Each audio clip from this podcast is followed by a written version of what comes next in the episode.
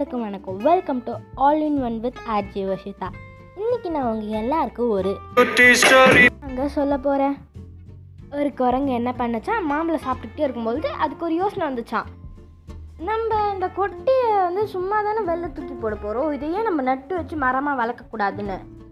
மரமாக வளர்த்தா நம்ம வந்து நிறைய மாம்பழம் சாப்பிடலாம். எப்பப்பெல்லாம் வந்து காய் குதோ சொல்லிட்டு அதை அப்படி யோசனை பண்ணுச்சான் சரி நம்ம இதை பண்ணுறோம் சொல்லிட்டு தோண்டி மாம்பழ கொட்டை எல்லாம் வச்சிடுச்சான் வச்சதுக்கப்புறம் வந்து அடுத்த நாள் வந்துச்சான். அதே இடத்துக்கு வந்து தோண்டி எடுத்து பார்த்துட்டு இன்னும் வளரலையேன்னு சொல்லிட்டு டெய்லியும் வந்துச்சான் அந்த பக்கமாக இந்த பக்கமாக வரும் பொழுதெல்லாம் டெய்லியும் வருவான் தோண்டுவான் மாம்பழ கொட்டையை எடுப்பான் வெப்பான் ரிப்பீட்டு வருவான் தோண்டுவான் வைப்பான் ரிப்பீட்டு வருவான் தோண்டுவான் வைப்பான் ரிப்பீட்டு சொல்லிட்டு இதே மாதிரி பண்ணிக்கிட்டே இருந்தானா அந்த மங்கி அதுக்கப்புறம் என்ன ஆச்சு அவனால் பொறுமையாகவே இருக்க முடியல. அது எப்படா வளரும் எப்படா வளரும்னு.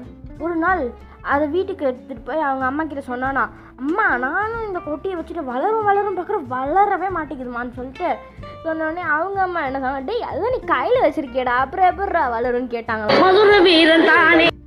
சரிடா சரிடா அடுத்த வாரம் மேக்ஸ் எக்ஸாம் சொன்னல போய் எனக்கு படிச்சுட்டு இன்றைக்கே டெஸ்ட் எழுதி காட்டுறான்னு சொன்னாங்களாம்.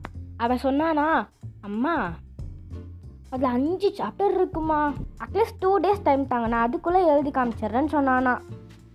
அப்போ அந்த அம்மா என்ன சொன்னாங்களா டேய் உனக்கு படிக்கிறதுக்கே ரெண்டு நாள் டைம் கேட்கும்போது அந்த செடி வளர்கிறதுக்கான டைம் கொடுத்தாதான்டா அது வளரும்னு கேட்டாங்களாம். உன்னோட மனசு பழத்தை பிரித்து சாப்பிட்றதுல தான்டா இருக்குது ஆனால் மரத்தை வளர்க்குறதுல இல்லைடா.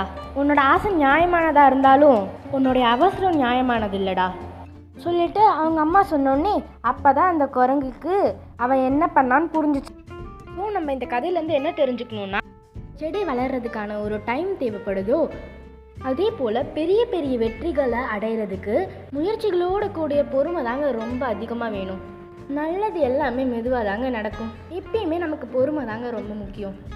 தேங்க்யூ நான் அடுத்த வாரம் இன்னொரு நல்ல கதையோட உங்களை சந்திக்கிறேன். Thank you bye bye with RJ Varshitha